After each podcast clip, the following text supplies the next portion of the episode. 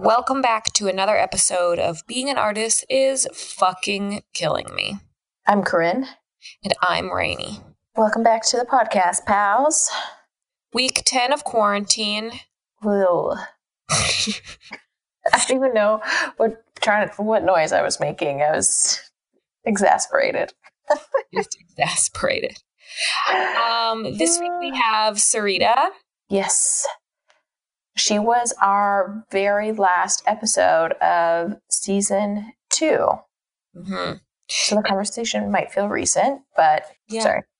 No, that's okay. Um, we are getting towards the end of season three. Um, Mhm. anyway, I really love Sarita, and I think this is really a good recap. Um, she talks about being overseas when the pandemic started happening, um, Mhm. and she gives us an update on Black Ballerina. Here we go. Sarita, I'm so interested to hear about your because I know that when COVID happened, it was just kind of like it didn't seem like it was going to be that crazy, and then it all of a sudden two days later it was, and then it just progressively got more and more intense as as the days went by. But you were in Brussels, I was. kind of around when it was start. I'm not, I don't want to say it was starting, but it was like starting to be in the news a lot. Yeah. So how what happened? How was that? You were working on Black Ballerina, is that correct? Yeah. So I was working on Black Ballerina, and that was the first week of March when we were there. Um, so at that time in Brussels, it, it, it- people were weren't. I mean, I don't want to say taking it seriously, but everybody was still living their everyday life. Um, and so I did do I did do the residency uh, with the Kaaitheater and Workspace Brussels, and I did have two showings. But then, as w- like the next week, the Kaaitheater closed down, and by that time in the next week, we had gotten back into the country, and two days later, they shut everything down Wow. Wow. so so essentially like we like if we would have stayed in brussels another week we we would have gotten stuck Mm-hmm. That is. You might even still. Sorry, go ahead, Rainy. no, no, you go ahead, Corinne. Don't worry. I was just going to say you might still be there. yes That like, like it was just by chance that we had booked our flights at that time and it was just by like really just by chance. Like i feel so lucky. When we got back once they put the the, the when they was they said everyone needs to come back you if you're away you need to come back home. And we had just gotten back. Mhm. so it was it was really like i can't even describe the the feeling. Like i still feel so lucky that we weren't stuck Mhm. that we didn't have to pay for another flight. Mhm. um because we were we were in brussels and it was it was wonderful but it's not home you know? Like you want if if you're gonna be in quarantine it's self isolation you want to have your pillow. You want to have like your dishes and the stuff that you love. So i was really really thankful that we got back in that time and just by chance Was how was the because you knew everything was happening. Was there an overall like an over sense of like anxiety while you were trying to be so focused on this work that you've been creating for so long and and using that residency with good value? Was there ever any like distractions from everything that was happening? no nobody was nobody was talking about it Oh wow. At that time, nobody was talking about it. Like, I had friends that were in Italy that were supposed to come to Brussels and they were forced to come back to Canada. But in, in Brussels, nobody was talking about it. That's true. So, so the, my residency happened, everything happened. It wasn't like there was even a question about whether it would mm-hmm. happen. Wow, that's so interesting. It did just kind of happen overnight though, Yeah. I guess. If like even we're thinking about it, we tried to record an intro to the podcast and we were like it, we needed to re-record it because then two days later it felt like the whole world had shifted on on yeah. top of itself yeah exactly yeah that's that's exactly what it was like and like even thinking about the content and thinking about the work for black ballerina it was like yeah like I don't, I don't even know how to describe it i guess how i feel now is like i feel so lucky to have done that residency, to have had the opportunity to work, to have had the opportunity to be in uh, that space and to have undergone such a thing. And then it was like, like you said, overnight, mm-hmm. everything changed. Yeah, it was, it was really, that's crazy. That's so crazy that it just wasn't, it wasn't, or yeah, it wasn't really being thought about at that point. No. Like I was saying to my students yeah. when I got back, it was like even traveling, like even going through like customs. Wow. They didn't they didn't screen us. They didn't even at that time, they didn't tell us that we needed to be in isolation. We were like, oh, okay, what? now we're back. It's and you know, people are saying people should be in isolation. So I had gone to work for two days and then I was like, oh my goodness. Whoa. I shouldn't even been there. I should have I should have been home. Mm-hmm. You know, because we had gone through Iceland to get to get back to Canada. So customs they at that moment before everything had changed, customs was totally fine everything in Brussels. I said I said to my students, they were walking around with open baguettes. like like nothing on their hands, like no hand sanitizer. Like how, how was so funny? Um, how was adapt? Because you teach technique at the university at yeah. York University. Um, yeah. how was adapting your classes? Because I was trying to think about how it it makes it easier. I feel like when you're doing like a lecture to adapt your classes oh, yeah.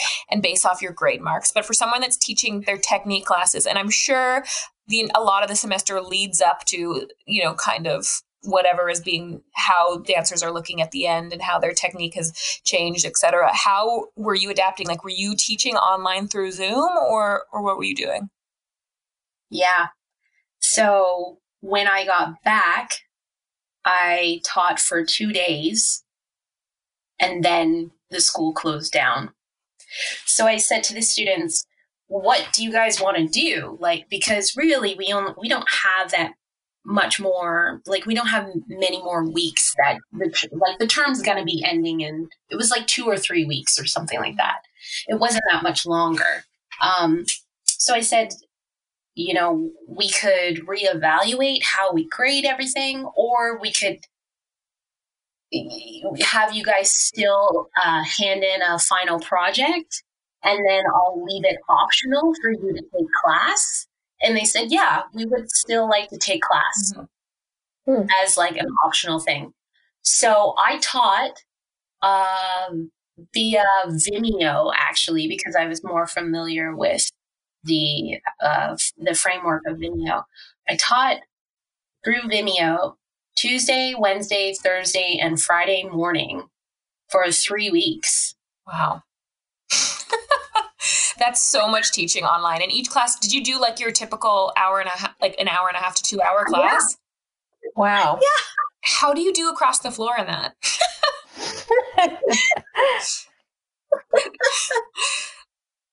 you don't. Yeah. you like a cardio blast. I call it the cardio blast. I saw that you were teaching Graham yesterday or two days ago or, or something still. Yes, how did you see that? Um, just through like the like the YDE girls who who I follow and they follow me. Oh. But they had posted something that you were teaching a Graham class, and I was like, I thought their semester was over, and were you still teaching the students Graham yesterday? Yeah. So just by request, the amazing students of the university were like, Sarita, we know that your contract is officially done. but we would love for you to continue to teach if you want to. And because teaching for me in this kind of setting gets like I'm also exercising. I it's something for me to look forward to. It's something that I enjoy. I enjoy doing the cardio blast. I stay in shape. I'm held accountable and feel like I'm getting something done mm-hmm. during a week if I continue to teach. So, yeah, even though the term is done, I'm still teaching every Tuesday morning. Wow. That's great. Some like semblance of a schedule is extremely helpful. Yeah. And even I was thinking, for me personally, it's nice to be, I, I, I say this in quotations, be around the people you know. Mm-hmm. Yeah. Um, and to do something familiar. So it is a Graham based class. So it's something that it's familiar. We all kind of have an idea of what's going to come next and uh, the timing and counts of everything. So if it does happen that on Zoom, because I'm teaching via Zoom now, mm-hmm. it does happen that the Zoom cuts out, it's we can keep going a little bit and then pick up where to where we are, you know? Mm-hmm. Mm-hmm.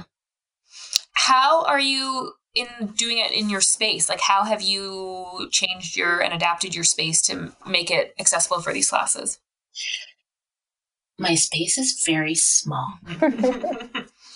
it is really um I would say it's like four by four, but I don't even know if it's four by four. wow. So, this is your new apartment, Sarita? Yes, this is the, my new apartment. um, so I teach in the living room. The first few uh, classes, I did knock over and like almost hit the TV and knock over various things on shelves. Um, but uh, I figured it out that you know if you if you if you're going to do some sort of grand battement, you can do it to the front, but then you have to change like change your fronts. Mm-hmm. So there's a lot of changing of fronts that happens within the class. It's a very new way of working your brain. Totally. In like a completely different yeah, in working like where your facings are and like changing mid movement to in like a grand battement, for example, right? It really changes everything. Yeah, like you know when you used to do like ballet and you'd have to like change your heel in the promenade and things like that. Now that's happening on mm. the regular in your in your Graham class. yes. Yeah. That's so crazy. Um, how has uh has anything been affected with this? Like, had you planned to perform Black Ballerina this upcoming summer anywhere that's been affected from what's been happening? So I have two residencies still that I need to fulfill for Black Ballerina in order to finish it. Mm. So last time we spoke, I had I was getting ready to do SummerWorks, I believe. Yeah. Yes. Yeah. And through SummerWorks, I got an award which connected me to the Stratford Festival. Mm. Also, I was able to get the RBC Canadian Stage Creators and Residents Award as well. Mm-hmm. So, those things which uh, would help me continue to complete the full length work of Black Ballerina are now on hold. Mm. Um, so, I mean, with with things like Stratford and with Canadian Stage, they don't know when they're gonna go back to work. So, I can work like what I'm doing right now for Black Ballerina is I'm looking at the footage from Brussels and I'm looking at uh, the feedback and the comments and uh, like what happened there. And I'm also thinking a lot about sound design and duration of things. And these are things that I can do just on my computer without a studio. Mm-hmm. mm-hmm. Uh, so I, I wouldn't, yeah, like I, I was like, oh my goodness, like what am I going to do? I don't have space and I love to move. I love to be in the studio. Mm-hmm. But what can I do instead? Mm-hmm. And those are the ways that I can continue to work on Black Ballerina, even though things are on hold with those residencies. Mhm. Something that I think is just so beautiful and like so educational about what you just said is you you just said that you had two more residencies to complete the full work of Black Ballerina. And I think that's super interesting because you have already been working on it for so long. For would is it safe to say 2 years already? Yeah. And I think it's so good for performers and artists and especially like younger artists coming up to know that like work takes a long time to be complete. And it's like constantly available to be modified and adapted based on current situations or circumstances or new information. And I, it's mm-hmm. just so interesting to me that you've been working on this work it's been such a journey for you and it's it's um, it's modified it's it's changed a little bit and you still are are not calling it a complete work you're you're saying to finish it and i, I just think that's like such a beautiful thing Yeah, I think it's so important for us to remember that these things can take time. And I think that's one of the, one one of the major things that I took from being at the Kaaitheater is you don't have to rush. Like, don't rush through this right now. Like, take the time to think about actually what you want to do.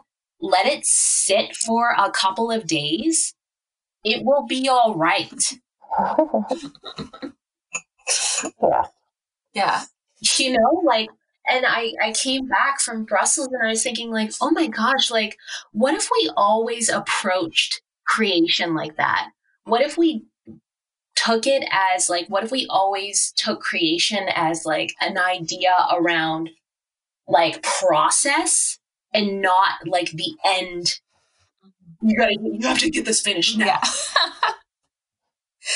Yeah yeah I, that i love like being in the studio like you. I love being in in process. That's like my favorite part. I love performing but the the process and discussing the process and maybe that just comes with um like growing older as an artist you really start to like love being in process because you realize that there's not a lot of opportunity sometimes because maybe you have a deadline or whatever to just like sit and discuss with people and um, go back and forth um but i i i think that like being within the process itself is like just as important and educational and wonderful as performing it Mhm. But yeah, like if you, yeah, like I just learned so much about not even working, like I, like I, it was equally learning about black ballerina in the like the the importance of black ballerina not only in Canada, but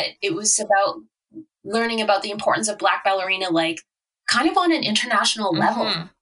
you know like and if i just only focused on the end results i i don't know if i would have if i would have uh, you know gotten that information and reflected on the importance and the necessity of work in different spaces and audiences in different spaces and also the points of privilege that i have to be in that kind of space talking about those kinds of things Mhm. Mhm. Mhm.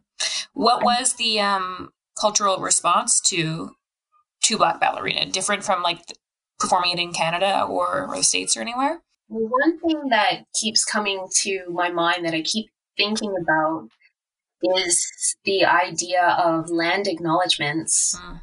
And when I first got there, I wasn't thinking that I would do some sort of land acknowledgement or an acknowledgement before the actual performance happened.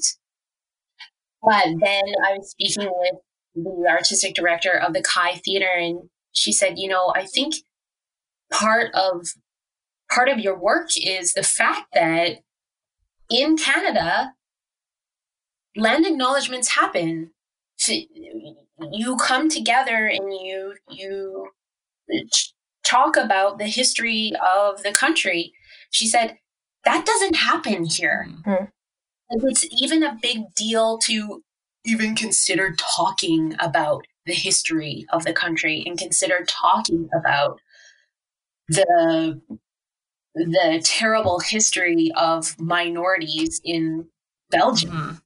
Like that that topic is rarely pro- approached.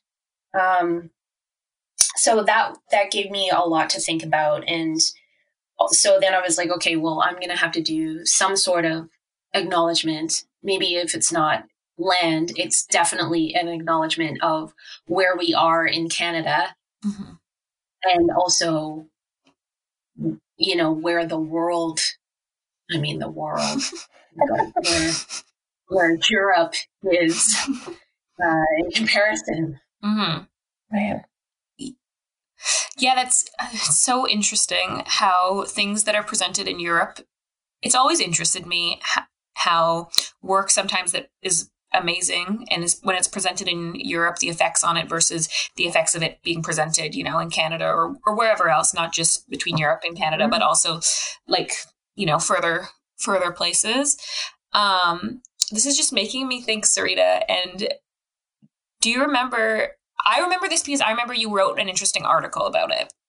But this was like a while ago when we were at ImPulsTanz. And you know what I'm talking about? yeah. this is what I'm thinking about right now is when we were at ImPulsTanz and you wrote do you want can you talk about what had happened? Mind? Oh my goodness. I am so happy you remember I that. didn't. That is okay. I tried to find that article recently because I was going to put it on my website. Yeah, I, I think I brought. Okay, I didn't bring up. The, I r- had brought up in a class, actually, a lecture one time. 'cause ImPulsTanz got brought up, and it was like the graduate students with the undergraduate students, and I was like, I mean, there are some like weird political things happening with ImPulsTanz. I mean, like I know Sarita wrote an article. I don't know if it's available, but yes, please talk about it because it's it's super interesting to me. Okay, yes. You should- So, Mention where ImPulsTanz and what it is to people that also don't know. Yeah, yeah. Yeah. Um, I'll, I'll do that if you want to talk about the interview, Sarita. Um, ImPulsTanz happens in um, Vienna, Austria, and it's an international uh, dance festival that takes place there. And they bring artists um, from all over, and people are able to train um, kind of in like the old Arsenal building in Vienna. And uh, lots of dancers from all over the world go there and you can apply for um, a program called Dance Web, which offers lots of people um, uh, like it's a massive scholarship that's offered through through the the training program. Perfect. Yeah. So I went to Vienna and I was so excited for this summer program because, you know, people speak very, very highly of it. Mhm. It's, it's, it's famous. Um, so there was one, it was during the first week, I believe, that I was there. They dance all day and then they have parties at night hmm and they're and so for this one party during the first week there was a white rapper in blackface and a DJ and I looked around and I thought this would never happen in Canada. What the hell is going on? Oh my god. So I started looking. I started looking around, like, how is this? How is this performer? Uh, how is it? How is this happening right now? I thought I was in a. I thought I was in a dream. So then I started talking to people, and I was. I was. I was saying, like, is this is this normal here that someone would would would would, would dress up in in blackface and rap? Like, is this a, is this a normal thing? Because I'm feeling really, really terrible. Mhm. And that night, there were I spoke with minorities, and I spoke with not minorities, and the consensus was, we don't want to talk about it. Let's forget about it. Hmm. And all I could do was think about this action of not, oh my gosh, I'm so excited about this. Can you hear it in my voice? Yes. Yes. Oh my God. All I could do was think about this action of not freaking talking about it. How could this be? So I was like, okay, maybe I maybe I need to write some sort of article about this. And I also, you know what, maybe maybe the party wasn't the best place to to bring up the the problems. Mhm. So the next day I go to the where all the studios are and I start speaking with people again. And I say like, "Hey, like are you like did you feel really really terrible about that? And like do you have any have any thoughts? Like i'm feeling like this wouldn't have happened in canada. I'm feeling like this is really wrong uh, in my country. Uh, how are you feeling? And people that were part of dance web said i don't want to ruin my opportunity. I don't want to talk about it. Hmm. So crazy. People have like internationally, it didn't matter where they were from, said all the same thing. Yeah. Mhm. There's also That's lots up. of international um, people there from Dance Web. Yeah. That's I don't want to ruin my opportunity. I don't want to talk about it. I'm a part of Dance Web or I'm a part of this program and I don't want to get in trouble, so I don't want to say anything. Mhm. You can't you can't don't ask me anything because I'm not going to talk about it. That's so crazy to me because I don't understand like how how where they thought their opportunity did they think that you were going to like talk about it and then the oh, the people that's what I'm confused about. Like I think almost they thought they they didn't want to they didn't want to stir anything up, Mhm. right? They Mhm. just kind of wanted to lay low and not not talk about anything in fear that they would be penalized Mhm. by doing that. I'm also so surprised that the festival thought that was okay. Like, who hired that person? And did they know that that was like their their shtick? Was Well, the parties were all curated. Someone knew that this was happening. Mhm. hmm. And the interesting part about all of it is the fact that I put the article online talking about my experience, and like 800 people read the article. Mhm. It like So it wasn't like it, it wasn't like I was like, am- am I going crazy? Oh no, 800 people read this thing like after I posted it. And what was the response from people reading it? Nobody wanted to talk about it in person. That's crazy.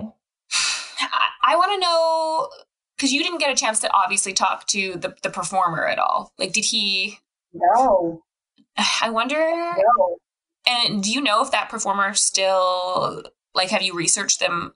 Is they do they still exist? Do they still are they like an artist that was like what was their have no motivation? Is what I'm interested. I have, I have no idea.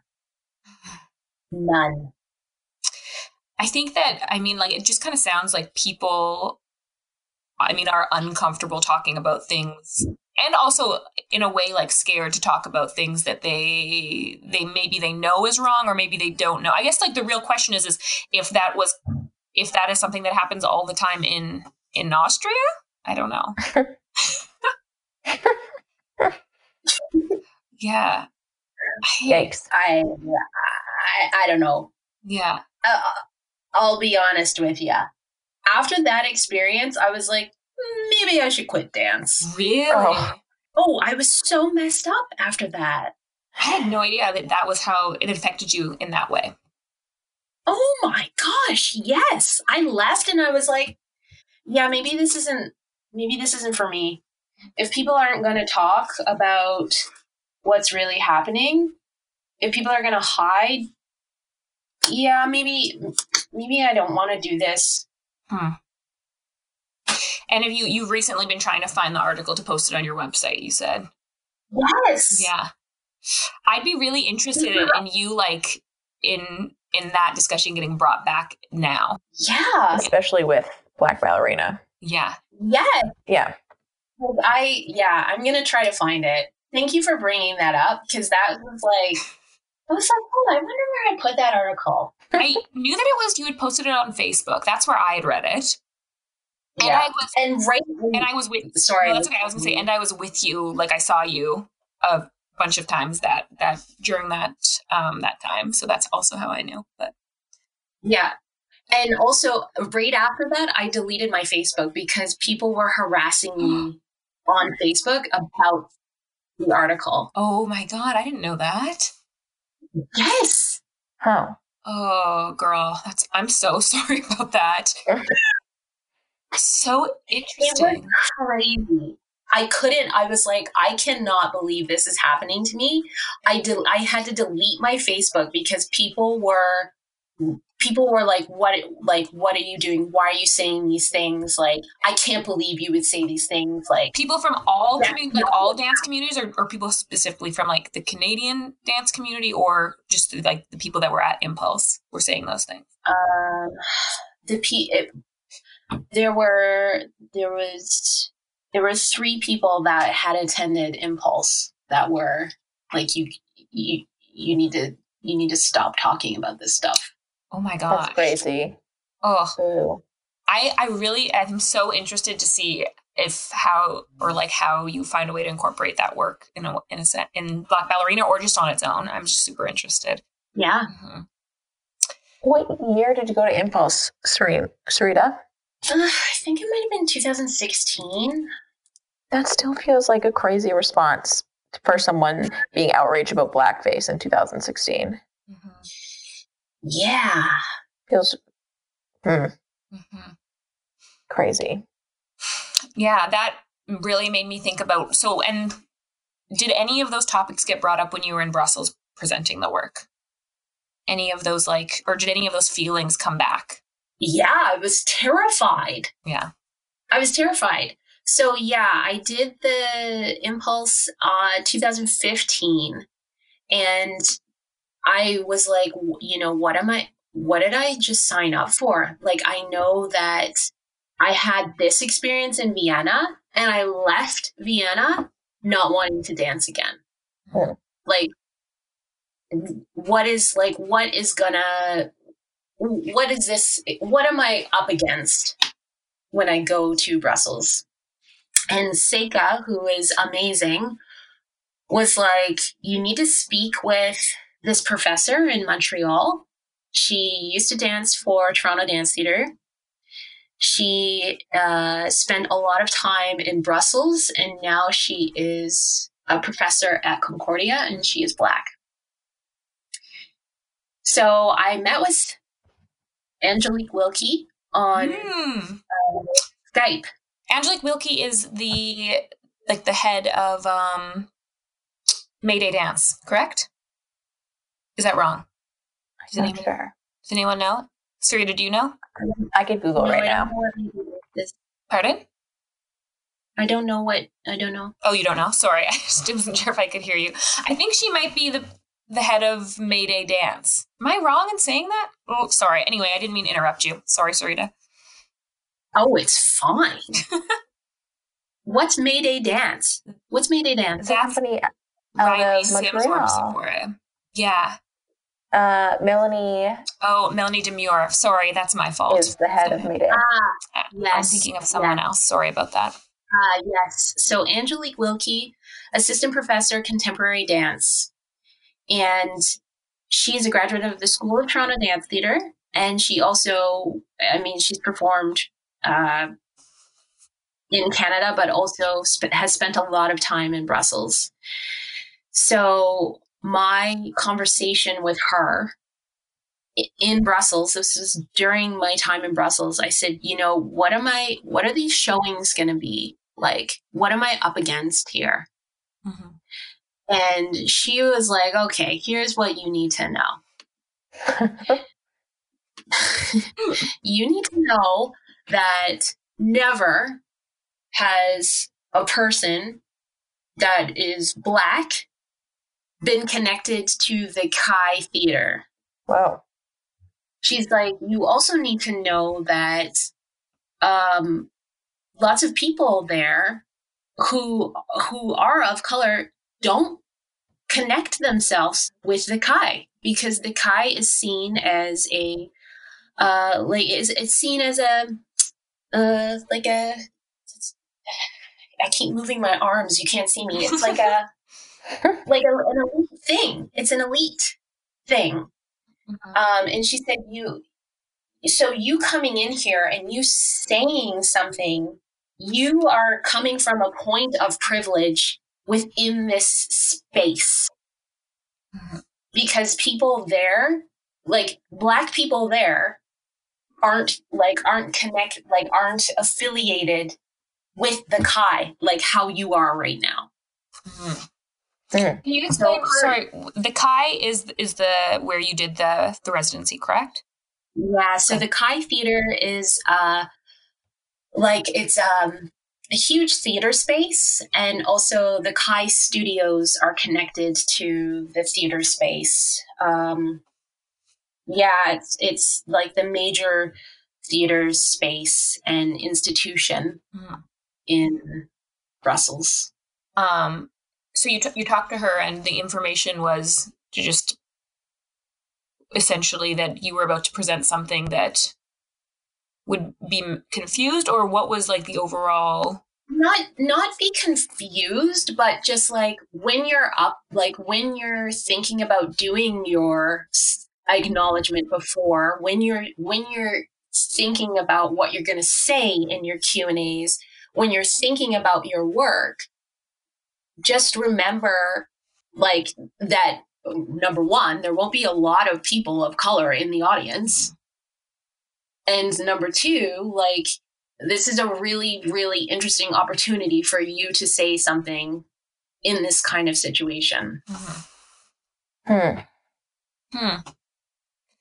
And and like the response from everybody was exactly what she said, or was it different than what she had prepared you for? yeah the, no the response was the response was i mean she didn't say really anything like people are going to be freaking out about you and the content of your work.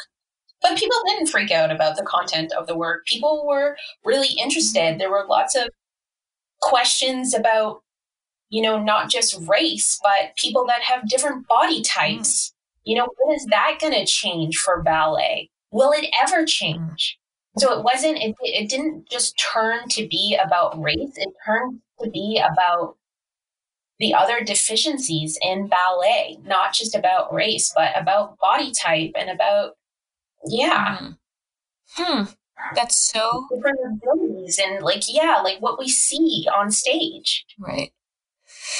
And those are all questions that you are interested in exploring with with this piece. And that's do you think that's why, like, because there's this work can have so many questions that get brought up for people, obviously that just don't have to do with race, have to do with bodies. Is that why you continue to like dig further into it? Yeah, I think so. I, I think that when we talk about Black Ballerina, we're thinking about like from my from my perspective, it's race based, Mhm. and then the second, it's body based, Mm-hmm. body type based. You know, um, but th- but it, it, it's not just about that. Like it's about how it, it could be even about gender. Like why why us as female identifying people do we always decide that we're gonna try to fit into these environments and pretend to be someone else in order to make sure everything's fine and we're pleasing everybody Mm-hmm. hmm Hmm. It's so interesting. Like that piece, your piece, Black Ballerina, is so interesting to me, and I think it's it's always so interesting to hear you talk about it. Sorry, I don't have much to say right now because I'm just like thinking about everything that we've been talking about. yeah it's a lot I think that is a great place to end, though. Oh yeah, sorry. I guess we're at forty. We're at forty minutes. Jesus. um, thank you so much, Sarita. Did you have anything that you wanted to say before we? I mean, because this will be tacked on at the very beginning of your episode. Um, anything else that you want to say? So I am Sarita, and I am a Toronto-based artist, uh, primarily dance, and I also am a teacher in the city. What do you want to talk about? I would love to talk about your SummerWorks. Yes. this piece that you've been working on for what Yeah. feels like how long? It's been a year. It's the same solo that you did at. Um, So this is the same solo that I did at Dance Matters. Yeah. Mm-hmm. When I did it at Dance Matters, it was real fresh and really just a bunch of ideas. Um, so I just kind of put the ideas together for the Dance Matters stuff. And um, so SummerWorks, I'm going to be part of a triple bill okay. uh, in collaboration or in connection with the School of Toronto Dance Theatre, which is super exciting for me Mhm. because I am a proud graduate. Mm-hmm. Um, so I'm going to be part of the SummerWorks lab. Okay. Um, and then within that section, I will do again, kind of like a second draft Mhm. of what I've been working on. And the piece is called Black Ballerina. Um, and then for the Citadel dance mix, I'll do like the official, this is what it is mm-hmm. right now Right. as we stand. So what is this? What's the difference between a SummerWorks lab and a SummerWorks show? Yeah. So the SummerWorks Lab is often a chance for artists to come in and present some ideas and have feedback Okay. through a Q&A afterwards or through a questionnaire. Mm-hmm. So you can come in and you can say, here's what I'm working on. Here's what I think I'm going to do. What do you think? And you can get immediate feedback Mm-hmm. from the audience then and there. Wow. Um, another great thing about SummerWorks, which is a new thing that's happening, is they are doing a partnership with uh, OFFTA, OFTA or off FTA, which is essentially a subsection of uh, the huge Montreal Dance Festival Oh, okay. and so I was able to go with SummerWorks to Montreal last Mm, two weeks, two weeks ago, Okay. and pretty much present my work for international presenters. Wow. So I, yeah, that's a crazy opportunity that SummerWorks is now doing in partnership with Montreal Dance. Yeah. They're looking for work to bring other places. Yeah. So Yeah. essentially what they did was they did this thing called an open studio series, Okay. um, which had uh, some, which had SummerWorks, but also a few other uh, theaters that have artists in residence in them. And they had all of Sunday open studio series. Mhm. So like presenters from both Canada and internationally Okay. they were able to come in and watch Right. what SummerWorks has done in the past Right. and what SummerWorks is doing right now this summer in Mm-hmm. for, for this August. So it was a really great opportunity to get out there and talk about my work Mm-hmm. and to kind of go through a pitch session because That's not really something you're ever taught. That's not something you're taught No. like mm. as artists how to pitch quickly for presenters Right. you know what's important to the work and what's important to you and who says it too And how You know? you say it. and how you say it Yeah. yeah so SummerWorks lab is a place where people can have ideas and talk about them it's less of an official show Right. if that makes sense Wow. yes. yeah And this work. yeah It's got a title. this work has got a title Yeah. and it is very much about the title. It's a statement It right off a the bat. It is a statement off the bat, and I kind of like that. I feel Yeah. like you kind of you, you kind of know what you're going to get into before you get into it. Mhm. So uh, essentially, this work was created through the Canada Council Explore and Create Mhm. research creation section. Um, and I had thought that I had wanted to do something about my family history and something about my MRP, my movement research paper, is which is essentially about blacks and indigenous people in Nova Scotia.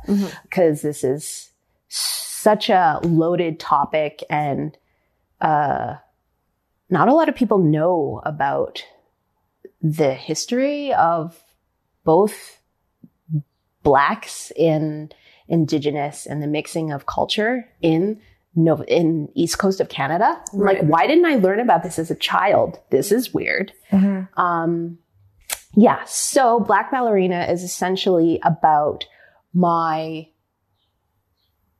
my research and figuring out why I started to do ballet in the first place Right. like i often think it's about systemic racism and it's about the unconscious ways that we try to fit in when we don't even know that we're we're, we're doing it mm-hmm. Right.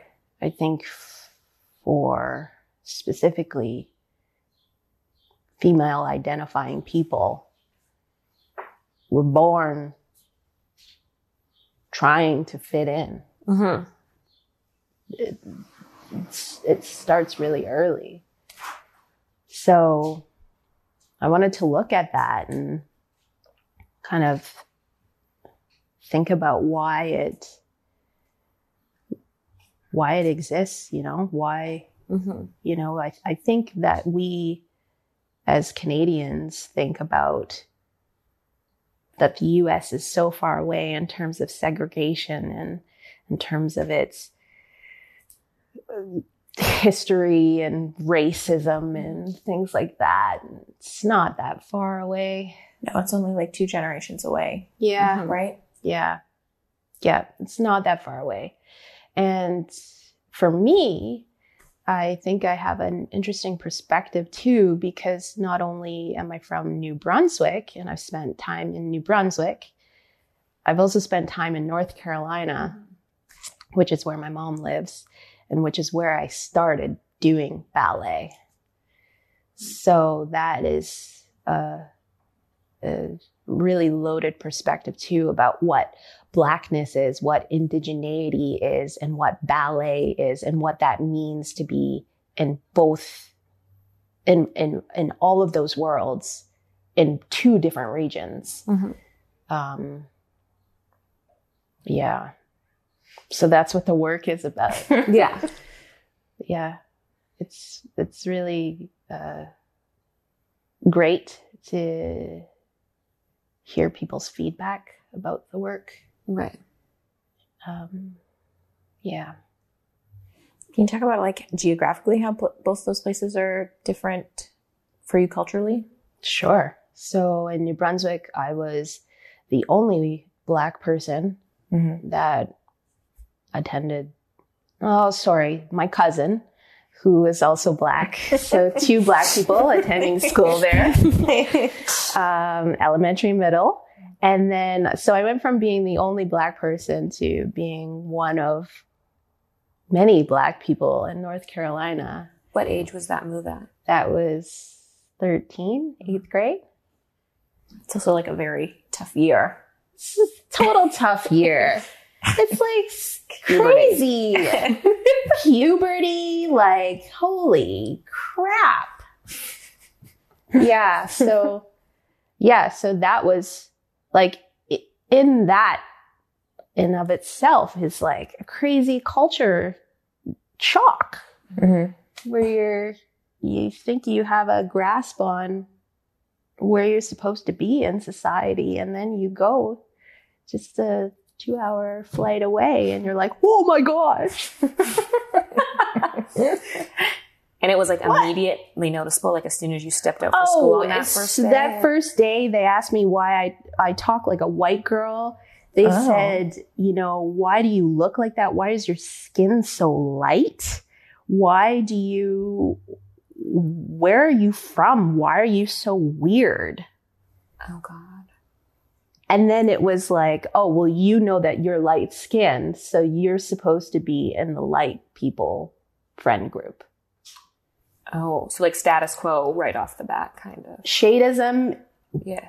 point oh. Like Yeah. shadeism. Here we go. Right. Yeah. So that's also this navigation that I explore in Black Ballerina. Yeah. How is it that this shadeism can be, you know, shadeism exists, it's real, Mm-hmm. And it's still going on. Wow. When did you come back to Canada then? Yeah. So after I graduated, I spent one extra year in North Carolina. And then I decided that I wanted to maybe explore teaching, School teaching. like teaching dance. Mm. Mm-hmm. Uh, so I found out about the National Ballet School for Teaching Mm-hmm. and moved back to New Brunswick and auditioned for the school. Okay.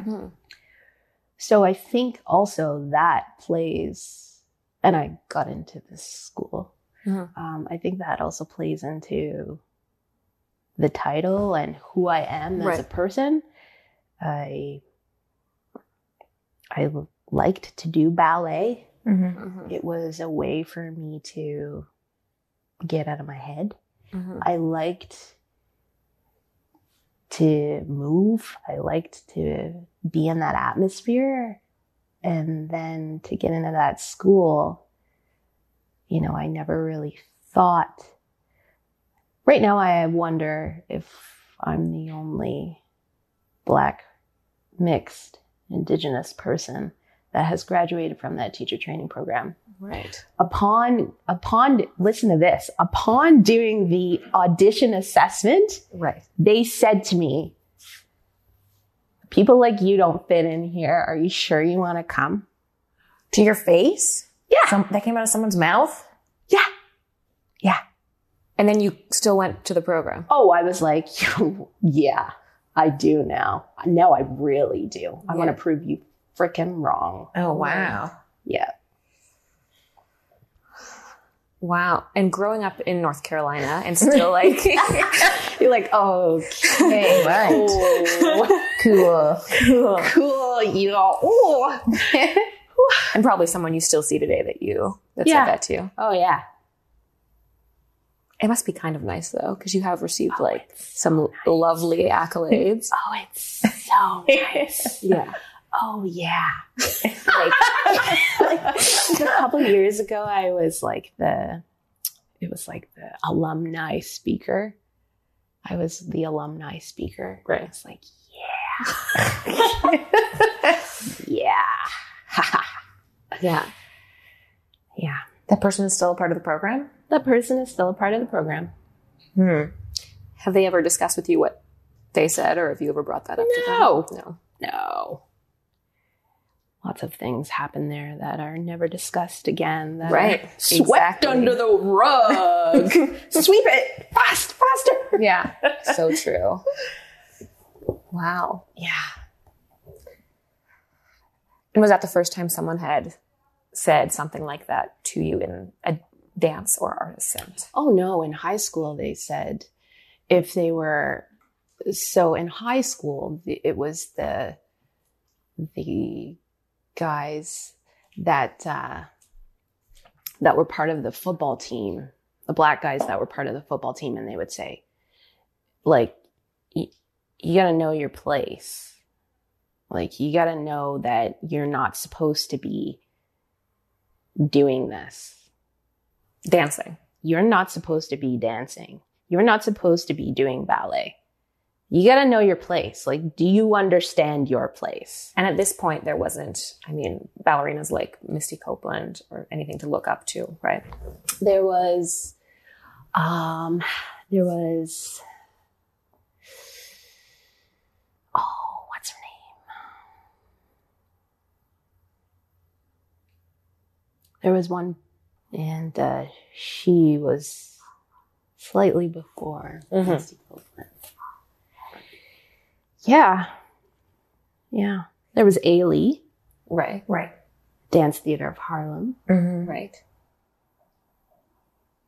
Put in the many institutions of dance, and you can only name two that have like lots of res- representation. It's An issue. not enough, Yeah. right? It's not enough. No. When you look out, when you're on the streetcar, yeah. you see many people, Mm-hmm. Many different people. Right. So why not when you're like at the ballet? This is this is Yeah. Yeah. this is Toronto. Right. yeah. You know? It's like so shocking to me that some people that people in your peer group would say things to you like that. Oh like, know your yeah. place. yeah. You gotta know your place in a southern accent. Yeah. Do you think they're speaking from a place of like oppression or just oh, because yeah. I think they're speaking from a place of like it's like you do what your parents have taught you to do. If your parents teach you that racism exists, that you are only supposed to do this, this, and this, and speak to this type of person and that type of person. It's it's all b- by f- familial. Mhm. I think it's a lot by familial familial practice. Mhm. Like I, Yeah. I don't really know how to describe it. So I don't even know if they were doing it because that's what they thought they should be saying, or if their parents had taught them. You know what I mean? I, I don't know how much of it was close to how they believed themselves and their identity versus how they were, were taught Right. for their life. Right. And you're obviously your experience growing up with your mother and your father's, Yeah. it was different. Yeah. Yeah. That is also a huge thing too Mhm. about how you identify in the world, especially during that time. Mhm. Because for me, I have two dads Mhm. and one mom. Mm-hmm. and being out and having two gay and having gay parents was also not in. Mm-hmm. So it was a Right. double enclosure of, Yeah. Yeah. Right. you know? Yeah. Right. How, I guess it's, this is a hard question for you to answer, but what was it exactly that made you persevere and see something that was beyond what you were being told?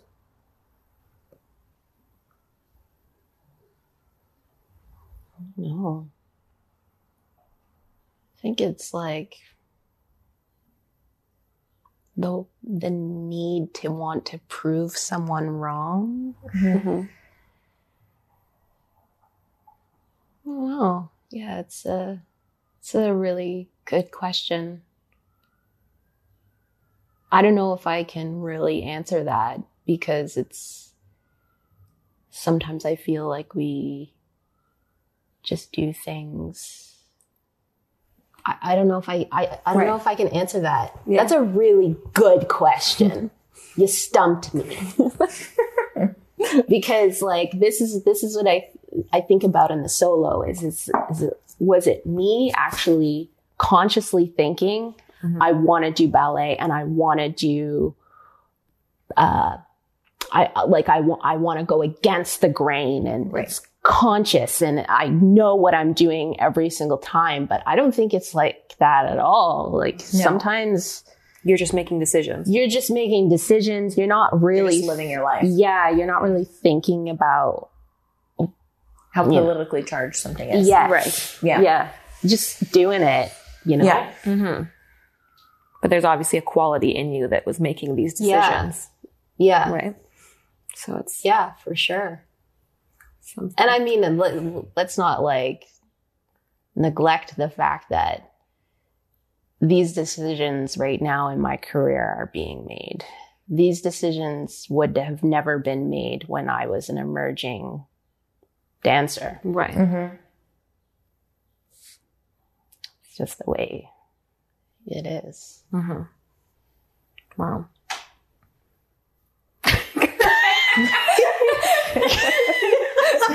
Drink this coffee. I'm gonna drink this coffee. Okay. okay. Um, you talked about a little bit before Sorry, about my mic um, keeps slipping. I'm sorry. It's not your fault. I'm just going in the wrong direction. Maybe if I go like this, it'll stay. Yeah. Ask the question again. It's okay. um, you talked a little bit about before about from a young age, people are trying, especially young women, Mm. are trying to Mhm. fit in. Yeah. It's real. It's real. Mm-hmm. How do you feel about that? How do I feel about trying to fit in? Yeah. Uh, it feels like it's something that's constantly evolving and so- constantly fluid.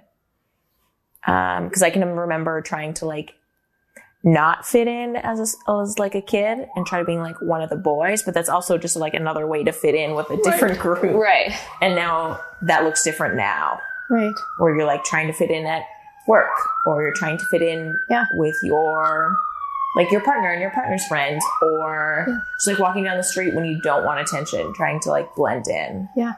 and every day it's like something different Yeah. mm-hmm. and i wonder sometimes like how conscious it is Yeah. especially like living in downtown toronto and like living with in very prox- close proximity to a lot of people that you don't know and like what you do to stay safe in like that kind of situation Mhm. on an everyday basis Mm-hmm. Yeah. it is usually not this loud in this neighborhood Yeah, sorry. oh, what's going on there? Oh, there it is. I feel like people, certain people, I notice it in myself, are like chameleons. yes Like some people, women are chameleons right? Yeah. yeah you can like Women. put them yes in certain groups and they can immediately, within 30 seconds of having a conversation with a certain group of people, be able to master how they're speaking, Yes. specific Mhm. wordings that are Yes. you notice Slang. that you pick up things from different people depending Yep. where you're Mhm. who you're integrated with you're like saying doing the same hand gestures or you're doing the same like phrasing, Yeah. sp- super specific, where they take pauses in sentences. Um, yeah, I think some people you can really drop down in the middle of anywhere and they can kind of really find ways, and whether that's subconscious or not, right? It's it is pretty interesting, and it's like part of I think like a business tactic as well that they talk about in I think a few books about how um, like body mirroring or um, voice mirroring is a way to get people to like like you like you, Yep. yeah right? Yeah. do you notice that when you travel you start to speak like you live there Yep. yeah i do that too quite a bit Hmm. And it, it would be interesting to see if it would be the same, or maybe this is a question for you, how it would be same in the same in terms of like movement vocabulary, Yeah. Right? Like going from dancing in New Brunswick Yeah. um, to dancing in North Carolina to dancing at TDT, Yeah. and how those movement patterns created kind of like your own voice now. Yeah. Totally. Do you do you have like when you're creating now? Do you do movements and you can feel them from different parts of your life? Yeah. Yeah, for sure. Like there's a section of the piece where I am in pointe shoes. That's part of my identity. And then there's a section. Yeah, yeah, it's, yeah, totally. All of the movement is infused by my dance history and dance identity. All of it. how could Oh. it not be How can it not be? Right. Yeah. Mhm. Yeah. Do you think um, you said it before? when you, if you were an emerging artist, do you think that you would have created a work with such a statement title? Nope. And why is that? Because I would be worried about not working again. Do you think that's about like the time frame that you came up in as an emerging artist or the fact that you would have been just a young emerging artist? Or like if you were emerging now in 2019, If I was make that piece? emerging now in 2019, would I be able to make a piece and attempt to make the statements that I'm making now? That's a good question. Because we think we're pretty like open and We think we're open and also there is more. I don't know if you saw this Now magazine article about um, creating work around the victimized. Mm. I didn't see it. No, sorry. I haven't seen it, but I can guess what it talks about. Yeah, you Yeah, don't yeah, have to you don't have to put this on, but it's just like a really a really interesting article about this person who's doing visual art and they're talking about like how whether or not they would be able to make the art they're making if they didn't talk about like the rape or if they didn't talk about Right. all of the terrible things that happened in their life. They're ta- they're essentially saying like now is the time for this kind of work to be out. It's Mhm. popular. Um, I don't know. I don't know. I, I, I don't know. I actually have no idea what the Mhm. answer to that would be. Mm-hmm. I, I, I, I don't know if I would actually. I think I would be scared to. I think I would be scared that choreographers that live in this city or in the States, anywhere, that I would be scared that my perspective would scare them. Mhm. And then therefore they wouldn't want to t- touch me as an artist, Right. collaborate with me as an artist. Mhm. Mm-hmm. Yeah. I think it's hard. Something that like doesn't often get talked about is that when um, choreographers choreographers are casting, Mm-hmm. they're choreographing on a person, Yeah. and when they cast, a lot of the times they don't want to cast someone who has their own story already. Yep. Unless it's a specific theme they're working with, right? Unless it fits what they're looking for. Yes. If they're casting for their own idea, they want to find someone that's this chameleon that we kind of talked about, right? Who fits into all these um, boxes Yeah. And can kind of just like blend in, Yeah. right? So yeah, that would be interesting. And I also think like thinking about the idea of like maturity in work. Right. Like this work is already all obviously like very important to you. Yeah. And you want to give it really the respect and the everything it deserves. Mm-hmm. Yeah. It probably wouldn't be something you would be able to do if you were an emerging artist. Or, Yeah. Yeah. right? It wouldn't have the same like weight. Yeah. It's possible. Yeah. That's possible. And it's your this will be your second draft of it with SummerWorks. Yeah. Yeah. Yeah. So this will be my second draft. I'm going to play with text. Ooh. I don't know if it's going to be live text or if it's going to be recorded. Hmm. I'm going to play with it. Yeah. And for sure, I'll be using some of the set pieces that I had in the original. The one, which is the the best one so far, is this thing called a powder shower Oh, those are those beautiful photos with. with the powder. Yeah. So there's like a, I, I watch a lot of like RV camping, car camping. YouTube videos Like how to's? like how tos. yeah i don't i don't know if you know this but like we drove across my partner and i drove across canada in our No, I didn't small. SUV. That's So. I'm really into like Did you like make a bed in the back? I made a bed in the back. so there's a bed and there's like shelving underneath Yeah. and the futon bed sits on top yeah. and then there's like side shelving. Like it's pretty awesome.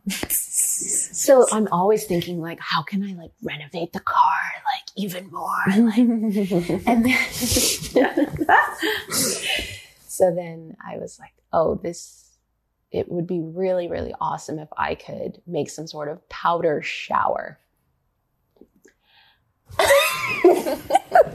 How can I do this? This was originally for your camper van? No, no, no. Oh, okay. This is this is now for the this show. is now for Okay. the show. But it was learning from these RV videos Okay. that I I went to my set designer, Wesley. I love him. Hmm. and I said, I have this idea. Can we make some sort of portable, easily foldable shower like structure? So it's kind of like an upside down L. Put a flour sifter on the outside. And then can you figure out how the powder can go through the flour sifter? Right. he's just like, yeah, like we could do this out of recycled material. Like this is going to be great. So he actually had these bots that are like the size of your thumb Okay. and the bot is attached to the, the shower, the top part of the shower. And you turn the bot on and the bot walks around inside the flour sifter And moves the and and then moves will move the powder around. So the powder will come out and go down. Wow. Yeah. That's amazing. It's pretty cool. Oh, yeah. So that's staying. So that's staying. Right. Right. That's for sure staying. And then I have another section which is called the wig hypnosis, which is me in this long blonde wig. And it, you, well, you never face front. And you, you watch the wig and the wig moves side to side. And then the wig starts moving in different ways. And then you realize that the wig is another being, another character, hmm. A blonde wig. a blonde wig. it's important to have a blonde wig on many levels, just because we're talking about blackness and hair and the history of black hair. And then we're also talking about how, how it is often so much so that the blonde female archetype is the one that we go to in terms of commercial Mm-hmm. everything, marketing, everything, Barbie, childhood. Yeah. Yeah. Yeah. Wow. And the first draft and the second draft going to be quite different from each other. Well, yeah, like the SummerWorks, because it's the SummerWorks lab, it allows me to just kind of throw everything at the wall. Mm-hmm. Mm-hmm. And it allows me to not have any sort of structure. Mm-hmm. I don't have to have a structure. For Dance Matters, I felt like I had to have a structure, Like a finished. like some sort of finished. Yeah, yeah. And it was also just like initial state, like a, a first seed mm-hmm. of a couple of seeds. I would say that the summer work stuff is bigger seeds of what the actual piece is going to be, but it's not going to be like a, yeah, SummerWorks is just going to be like a, a, a really rough draft and not anything that's pieced together. How do you work on something on yourself? Ugh. How do you? I don't know. I just, it's hard. How do you? I don't. Yeah. I work on other people. It's too hard. It's so hard. Even creating like a one to two minute thing, you're just, you Yeah. can't see yourself really. You can't, Yeah. you can't see patterns rep- repeating. You can't Yeah. see. You don't know if you're just being self indulgent the whole time. You don't. Hmm. it's, I don't know how or why anyone does it. Like, it's crazy. it's crazy. Yeah. It's wild. but you know what I found out? Routine helps. Oh. What do you mean by that? Like routine, like going into the studio every day by yourself? Go, so I go up to York University. Shout out to York University because they are, because yes because they are like Susan Cash has been amazing and I have access to the dance conditioning room. So I will go up there and work out on the reformer for an hour. And then I will say, okay, this is the schedule. As I'm on the reformer, okay, this is the schedule of things to do today. Mm-hmm. Just freaking do it. And then you you have your list there. Well, you better do it because you have Mm. three hours in the studio Yeah. and then you're done for the day. And also like, I don't know if you've read this book by Jonathan Burrows. Of course you have. Have you? Mm-mm. I like I literally didn't even have to mention which one, and I was like, I know exactly which one. Yes. like he's got so many lovely essays and like groups of essays, but and yeah. he and he as a human being is amazing Mhm. and is just like, yeah, just make some dance. it's I- And Yeah. yeah. And also like in person, he's like, yeah, I don't really know what I'm talking about. And he is like Yeah. one of the greatest writers and creators. Yeah. yeah. And he, so for him to be so nonchalant, it, it's, it's something that I always remember. Yeah. Nonchalant is, is that the right word? Yeah. like cavalier, right? Like Casual. Yeah. Casual. Yeah. Yeah. And it's okay if it's shit and it's okay if it's not shit. yeah. You have to be okay with either. of them. You have to be okay with either. And I feel like he's really okay with either and he understands that every day is not going to be a masterpiece. no. So I always think about him too.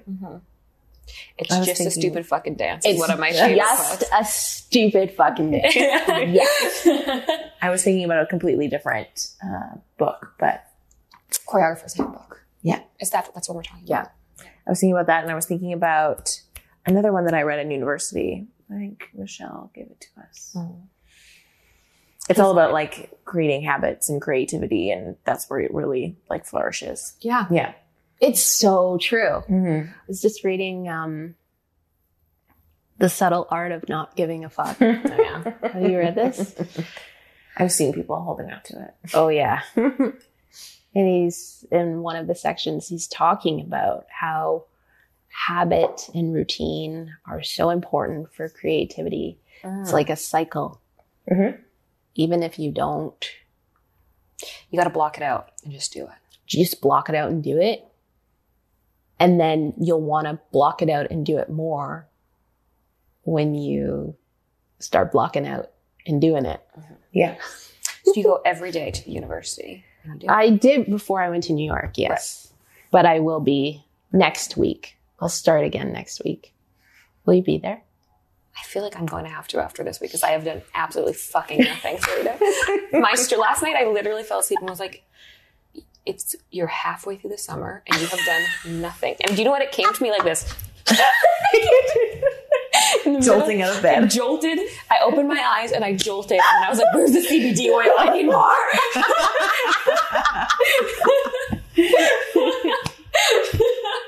It's like, just give me another hole. Just, just drink the bottle. It would Yes. be fine. It'll help you get Just drink it. Just drink it. Yeah. Um, so yeah, so hopefully it'll be there. But it's Well. working on yourself is it's a challenge. It is. It really is. Do you just record and have outside eyes? Yeah.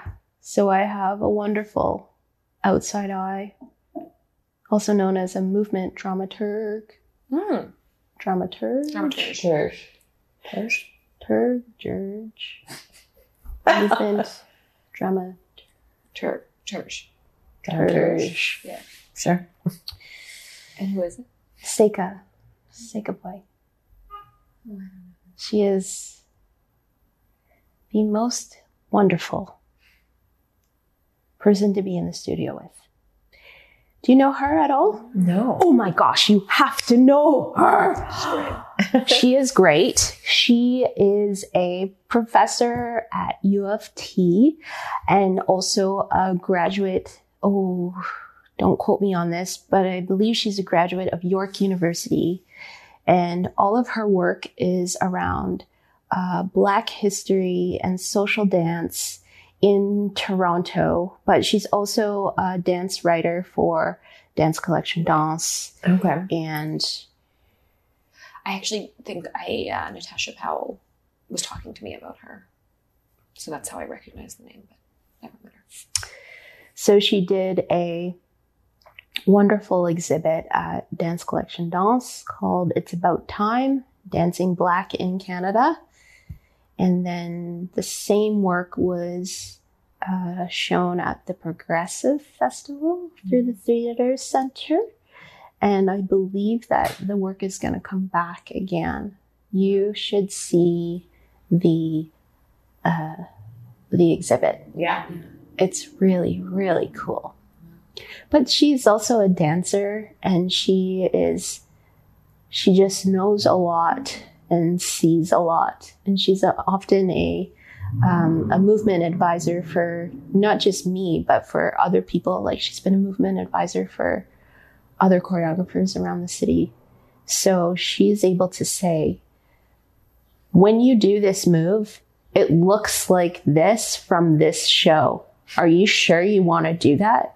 Whoa. or or yeah it's great or she'll say something like when you do this section i have the following questions one two three four five and she'll and so it's like okay Side eye Wow. she's She gives you Ugly. like real feedback. she gives you real feedback It helps you edit your work and question why sections are there. yeah Yeah.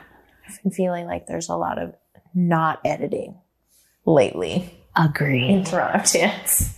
Agree A lot of doing it for a cool, cool factor is happening. the cool factor is cool now it's cool everybody's gonna be cool Cool. It's cool. Is it in? It's in and cool. Yeah. Yeah. Just because it's in and cool doesn't mean it's great work. No. Doesn't mean it'll last either. Is that Yeah. of me to say? No. Oh, sorry. Yeah. Or you're allowed to have opinions about stuff, Yeah. right? Yeah. You're not allowed, or you are allowed to not like something that everybody else liked. Yeah. Yeah. Yeah. Yeah. You're so- doing it. Yeah. So I'm doing it, and Seika has been great. Um, also, my partner Adam is really great. He'll come in and watch, and he has a filmmaker perspective. So That's always interesting.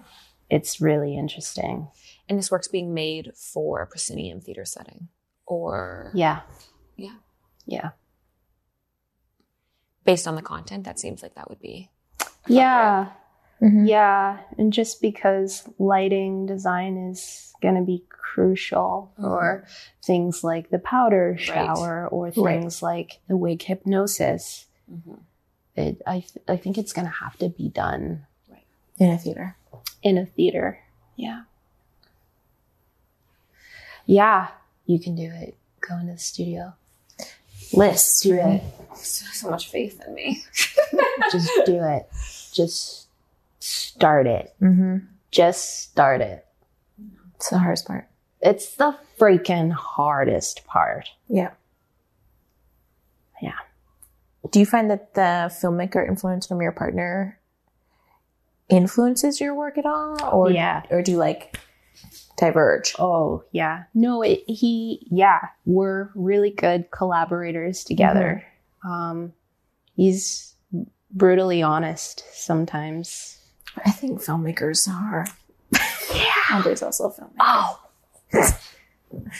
oh my goodness. Sometimes I am just be like, can you just like say that in a different way because that just really hurt my feelings. Can you just say that? Cause can you say that in a different way? Or maybe tell me tomorrow when I stop crying? Like, It's so true. it's so true. I Stop crying. I can't handle it right now. Like, I can't. yeah. In a way, though, is it better just to get it all out at once than just constantly? I mean, I the honesty's great. Yeah. I appreciate the honesty, Right.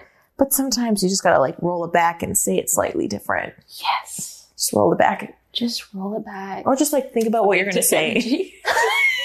yes. Yes. It is. It's that big dick energy. It's like you have no problem telling me how you feel and my feelings right mm-hmm. now. Mm-hmm. You have no, I am crying. I am crying and it means nothing to you. You're just saying your, just saying your opinion. You just don't care. Yeah. Like it's crazy. it's really crazy. I'm like, oh my gosh. Yeah, so I do feel so to answer your Yes. question, yes, I mm-hmm. do feel like like he does he he does affect the way that the work is going to play out. Right. But not to like in a, a crazy No. a crazy extent. Like I keep reminding myself, you know, what I want within the work and Mhm. what's important to me. And we've battled quite a bit already about what should be and where. Um, but when it comes down to it, it's Yours. still mine. They just see things in like a different way Yeah. and like much more narrative Yeah. and storytelling kind of aspect, Yeah. which to me doesn't really I is like secondary versus like what's happening in the Totally. moment. Totally. Right. Totally. Yeah. But I also appreciate that perspective too, because I feel like I feel like there can be an element of storytelling within dance. I I, f- I don't feel like that is dead. Mm-hmm. Yeah. I- I- mhm. You know, I feel like, and I also feel like in order to be accessible in some ways to people that have never seen dance, mm-hmm. that's a great way to get them in. Yes. I mean, Crystal Pite is such an excellent example of Yeah. that. Hundred yeah, hundred percent. contemporary movement or whatever you want to classify it as mm-hmm. with a narrative background. Yeah. And it's being seen all over the world And it's being seen all over the world. with high reviews. There is a Yeah. reason I'm, I'm, there is a reason. I was going to say I'm sorry, but I'm not sorry. No. There is a reason why that type of work is successful. And sorry, successful, I put it in quotes, but successful to me means that you are able to present it more than once Right. To ten people. to 10 people. and half the Over audience is 10. dancers. yes. Yes. Yes. Like, Yeah. s- let's just like, And also, it's like, it's not saying that, like, because, yeah, you should do what art you want to do. But I think we have to be a little bit accepting of the fact that maybe the art that you want to do might not want to be. people might not want to see. and that's okay too. is. Yes. That's okay. That's, that just means that it's a different kind of thing. Yes. But And you can have both. you can have both. Mhm. They can exist. oh my gosh, they can exist. to think that they can exist together. also, to think that like the same person can make more than one type of art. Yeah. Oh my god. Crazy. Crazy. that is crazy. Yeah. I do. Yeah. That's crazy. I think it's all possible and it's all like I don't what I don't understand is the idea of this um uh this idea of having your nose up in the air about work that follows narrative, Right. right? Or that follows something that's easy to Mhm. to follow. Um I think that's kind of when it gets problematic Mm-hmm. right? When you think that just because you want to work in this like maybe non-linear way or this way of um, just movement or whatever, like we just discussed, doesn't mean that your way's wrong. Doesn't mean that our way's wrong. Doesn't mean that your way's Right. better. Doesn't mean that this way's better. There's no hierarchy to it. No, exactly. Yeah. Yeah. It doesn't exist. I don't think hierarchy should really exist within an artscape realm, right? Mm-hmm. Totally. Unless you look at ticket sales, but In which case, the ballet. In which case, the ballet, that ballet, which we already discussed is not a diverse audience. wee bit problematic. yes. yeah. a wee bit, wee bit problematic. I got into this long story with this teacher at a high school who teaches dance in high school. And she was like, Sarita, one of the kids just came up to me and said, Where are the black people in dance history? Yeah. Where are the black people in Canadian dance history? And she was like, How do you respond to that? Yeah. And she was like, This is one of the first times I just didn't know what to say. Wow. The kid stumped me. Mm-hmm. like a lot of Canadian dance history is about is from a Euro, Eurocentric perspective. Right. Mm-hmm. Anyway, Even even when you get up to like university dance history courses, Yeah. it's the exact same. Yeah, I'm like trying to remember things. I'm like, cool, Martha Graham, Alvin Right. Ailey, Guilty. yeah, Bill T. Jones, Yeah. uh, you know, Jose Limon. Like, yeah, it's very. and like where is the Canadian? Like, Oh yeah. Also, all of those people I just named are American. Yeah. I couldn't even name Canadian dance history. Yeah. It's true though. It's so true. It's Yeah. it's crazy. Guys, It's it's very weird. being a dancer in Canada is very hard. Being an artist. Being a dancer in Canada is very hard. Can you be solely a dancer in Canada? If you do not work for the National Ballet, Mm-hmm. can you be only a dancer in Canada? Or Alberta Ballet. No, won't even because all those dancers have second jobs. Do they? What about the Winnipeg Ballet? Royal Winnipeg. Probably. Okay. Royal Winnipeg, you'll be able to. Okay. Royal Winnipeg, Any any type of national or Ballet BC. Ballet BC. right. Yeah. But again, all ballet. Yeah. Yeah. So why? And then like every other positions I would guess is contract work. Like if you work for Crystal Pite or you work for Kid Pivot, you're it's not a contract to contract basis. You're not a full time company member. No. No. I don't, I think the idea of just being solely a dancer is non existent. If you're going to do non ballet. Mm-hmm. Yeah. I think it's, yeah. Can you, can you imagine? It's like when, when we get older, when I get older, I'm going to be like, back in the day, you could be a dancer in this city. like, that was once an occupation. I How do we fix it? I mean I thought it was like possible coming out of university and I quickly learned that it probably wasn't. I was like, it's not the eighties anymore, Corinne. Yeah. Yeah. I don't live in New York. Even if you live in New York. In oh New York, my. in- like in the eighties though? Oh yeah, yeah, yeah. New Yeah. Yes, you it's know, not you're the, totally it's not. New York and it's not the eighties. Yeah. yeah, you're totally right. Yeah. Yeah. Even my time in New York, I just felt really lucky to be living here. Just waking up inspired. New York is scary. Scarier than here, I think. How so? Just like there's more, even more dancers. Mm-hmm. Yeah. There's No. more competition. There's more competition. The cost of living is more. Yeah. Yeah. Well, I think even like going to auditions in New York. I mean, you've done auditions in New York. I've done auditions in New York. The it's you know, like the people that are showing up, it is It is.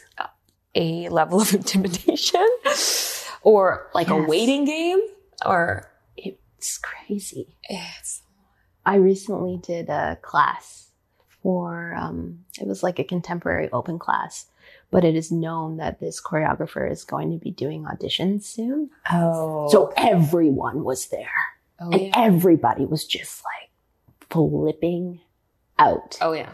Like the energy was like exciting or like too much? was too much. Too much. Was like, I'm going to get a concussion. Someone's gonna kick you in the face. Someone's going to kick me in the face Mm. because they want this job and they're going to kick real high. Mm-hmm. They're gonna do as many turns as they can and not care about who's around them. Oh, yeah. I remember.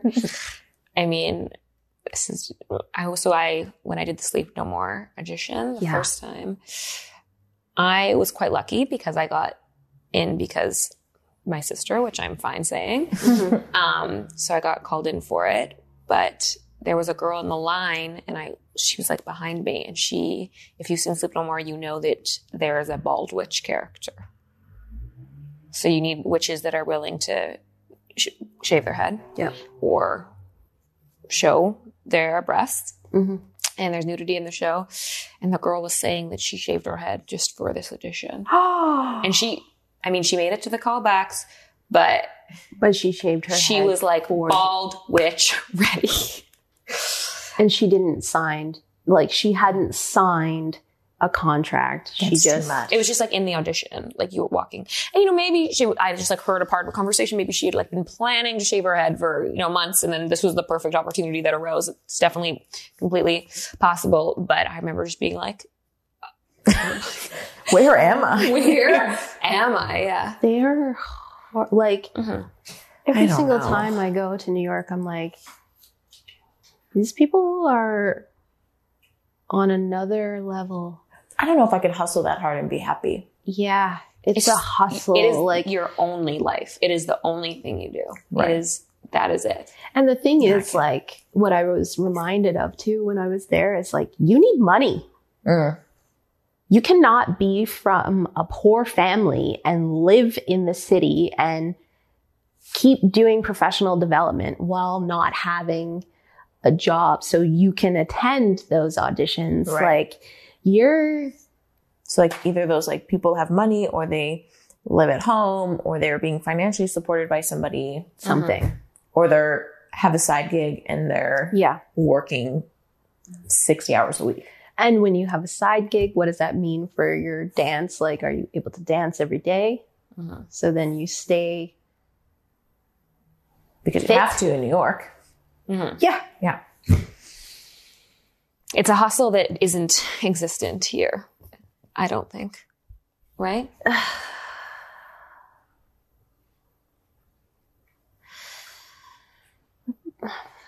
Good question. What do you think? Mm. I think that we're lucky enough to have like healthcare here.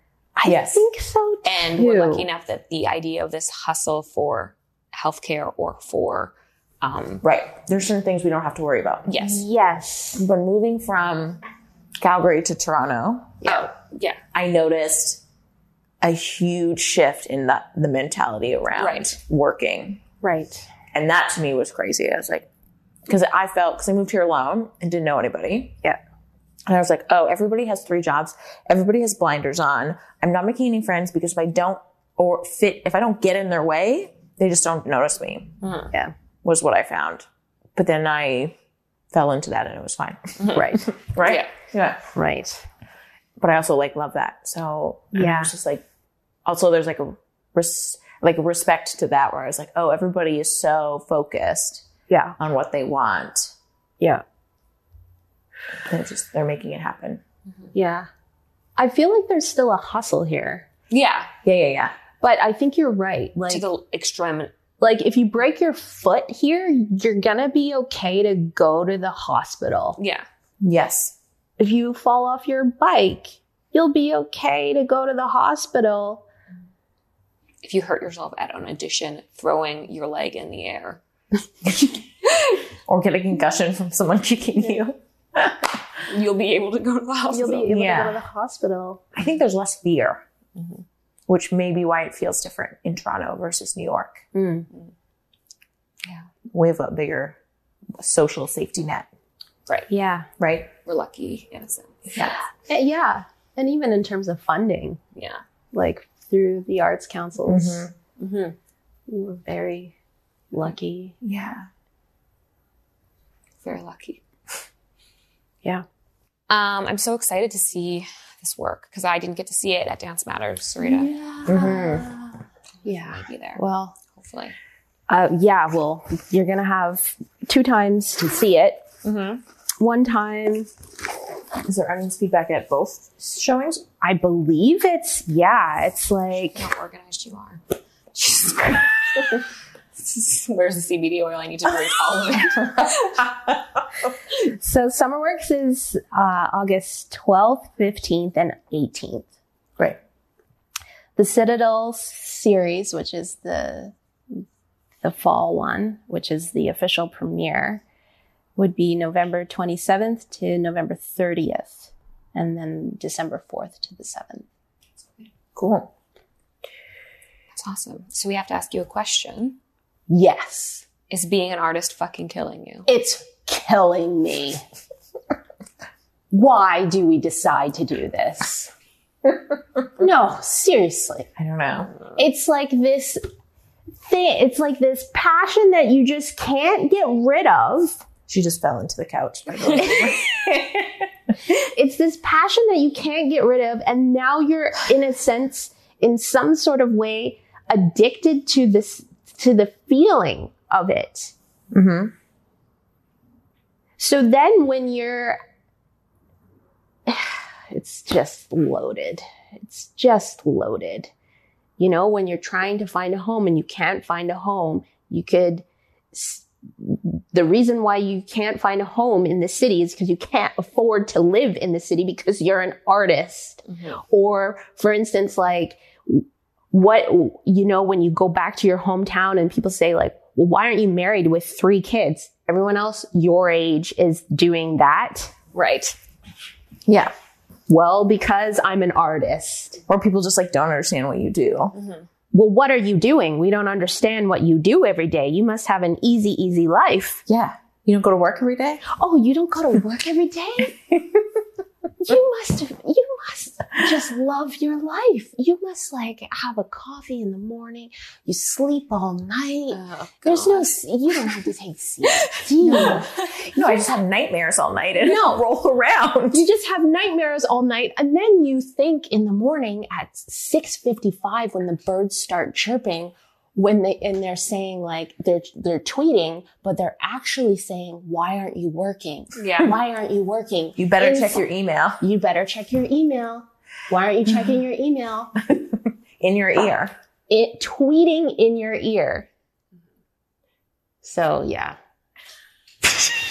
So it's killing you. So yes. So yeah. Yeah. Yeah. Yeah. That was a loaded question. Yeah. Oh, thank you so much, Sarita. Thank you. This is so fun. This is great. This is really great. I'm happy that you guys are doing this. Wow. This is really, really great that you're doing this. Seriously. Thank you. Yes. Thank you guys so much for tuning in. You can catch us on Spotify and iTunes and basically anywhere you can download or listen to podcasts. Leave, leave us a review, subscribe, um, hit us up on Instagram, Facebook, Patreon. We always need supporters and we always need friends. So let us know what you're thinking. And thank you guys so much.